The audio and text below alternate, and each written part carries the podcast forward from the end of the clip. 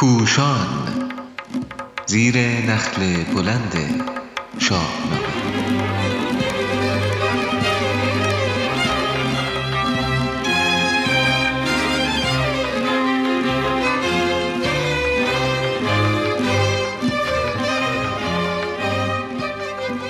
پسرکشان. نویسندگان ابراهیم نجاری جلیل قیصری. گوینده مریم قریبوند صداگذاری و تدوین آرش قلمی فرد استوره ها همیشه در ما زندگی می کنند و به صورتی پنهان بر رفتار و فرهنگمان تأثیر دارند. به سخن پول ریکور انسان مدرن نمی تواند از استوره خلاص شود و نمی تواند آن را در شکل ظاهریش بپذیرد. استوره همواره با ما خواهد بود اما باید همیشه بدان برخوردی انتقادی داشته باشیم. یکی از اساتیری که در گذشته ساختار فرهنگی و سیاسی جامعه تأثیر بسزایی داشته و همچنان دارد استوره های پدر سالار است. از موضوعات استوره نبرد پدر علیه پسر یا بالعکس می باشد.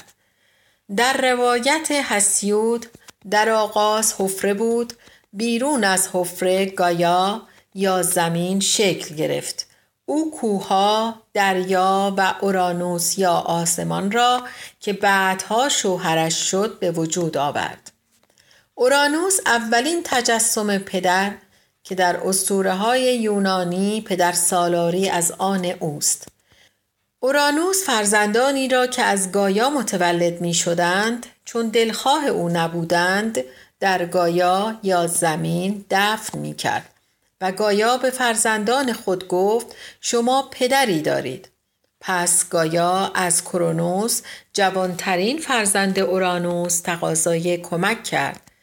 زمانی که اورانوس برای جفتگیری نزد گایا آمد، کرونوس او را با داسی اخته کرد و خود قوی ترین رب و نوع مذکر در جهان شد. سپس کرونوس نیز پس از سلطنت توسط پسرش زئوس از حکومت خلع گردید و زئوس قدرت خیش را تثبیت کرد.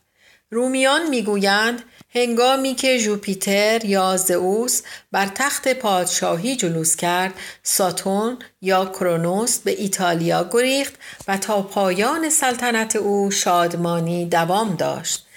آنچه مسلم است پدر سالاران نقابهای دروغینی بر چهره دارند. از اینکه مبادا قدرت را از دست دهند حراسناکند کمتر عاطفه پدری دارند. سعی می کنند نشان دهند در اوج قله ها و قدرت زندگی می کنند. نکته قابل توجه در اساتیر یونانی آن است که تضاد و جنگ بین پدر و پسر با غلبه پسر پایان مییابد اگرچه تقیان و کشمکش در این عرصه پایانی ندارد اما در اساتیر ایران پدر سالاران که نقابهای گوناگون بر چهره دارند عموما در کشمکش با پسرانشان بر آنان پیروزند. کیکاووس سیاوش رستم سهراب و اوج این داستانها داستان رستم و اسفندیار و نقش گشتاسب در از بین بردن فرزندش اسفندیار برای قدرت است. هرچند در حماسه با فردی چون لحراس روبرو می شویم که پس از 120 سال پادشاهی سلطنت را به فرزندش گشتاس می دهد و خود در آتشکده معتکف می شود.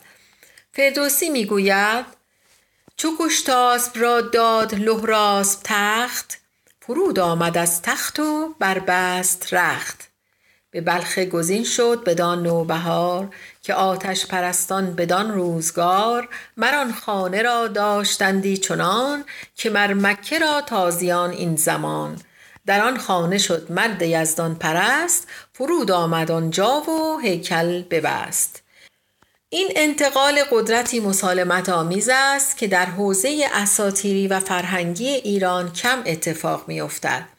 گشتاس بر تخت سلطنت می نشیند و در همین دوره است که در دشت ظهور می کند. چو یک چندگاهی برآمد بر این درختی پدید آمدن در زمین. از ایوان گشتاس تا پیش کاخ درختی گشن بیخ بسیار شاخ. خجسته پی و نام او زرد هشت که آهرمن بدکنش را بکشت. به شاه جهان گفت پیغمبرم تو را سوی یزدان همی رهبرم. گشتاس برای گسترانیدن دین بهی پیوسته تلاش می نمود. اما این سعی ها بیشتر قدرت و منفعت شخصی بود. اسفندیار پرورده دامن گشتاس همین انتظار را از پدرش داشت که قدرت را همچون پدر بزرگش لحراسب مسالمت آمیز به او واگذارد. اما گشتاسب عمدن موانعی سر راه فرزندش قرار می دهد. به او می گوید کین لحراسب را باید از ارجاسب تورانی بخواهی و خواهرانت را از بند ارجاسب آزاد کنی.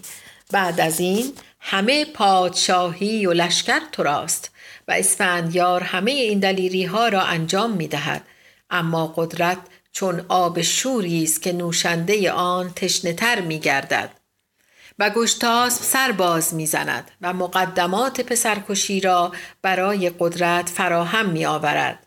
او جاماسب و فالگویان لحراسب را فرا می‌خواند و با فریب تظاهر و اندوه ساختگی می‌پرسد ورا در جهان هوش بر دست کیست که آن درد ما را بباید گریست جاماسب می‌گوید ورا هوش در زابلستان بود به چنگ یل پور دستان بود. وی پس از تمهیدات و خودفریبی فرزند را به جنگ رستم به زابلستان میفرستد یعنی قتلگاه.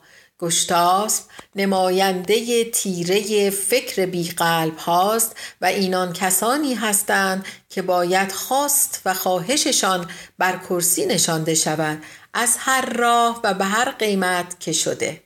قدرت نیاز به بلاگردن و قربانی دارد و فرزند در پیشگاه قدرت قربانی امیال و هوس می گردد.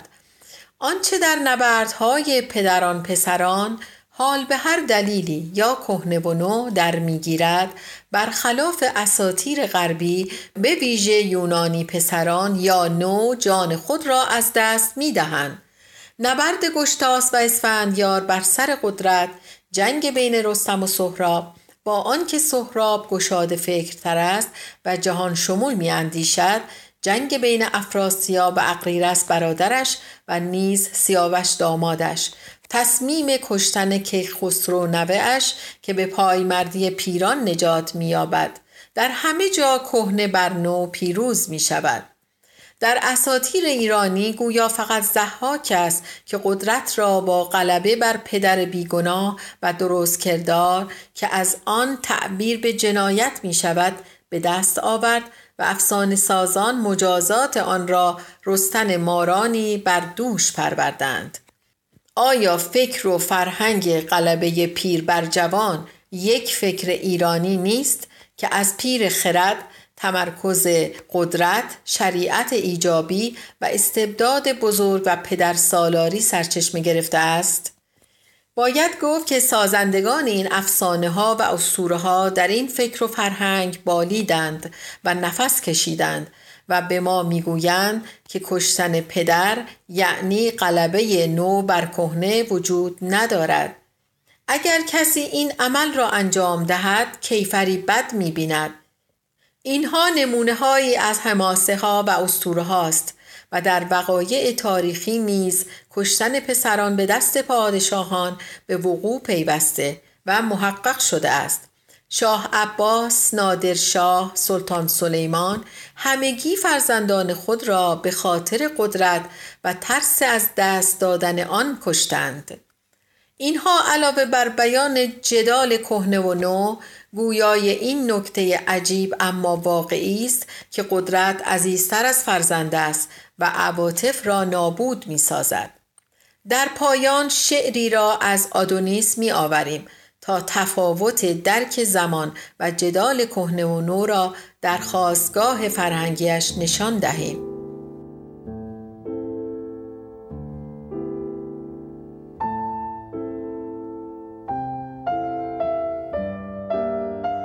قوم و قبیله من جوانی را بر این روزگار استیلا بخشیدند. پسران زمان چون زمان را به روزگار جوانیش تجربه کردند مایه شادمانیشان شد در حالی که ما زمان را به گاه پیری تجربه کردیم.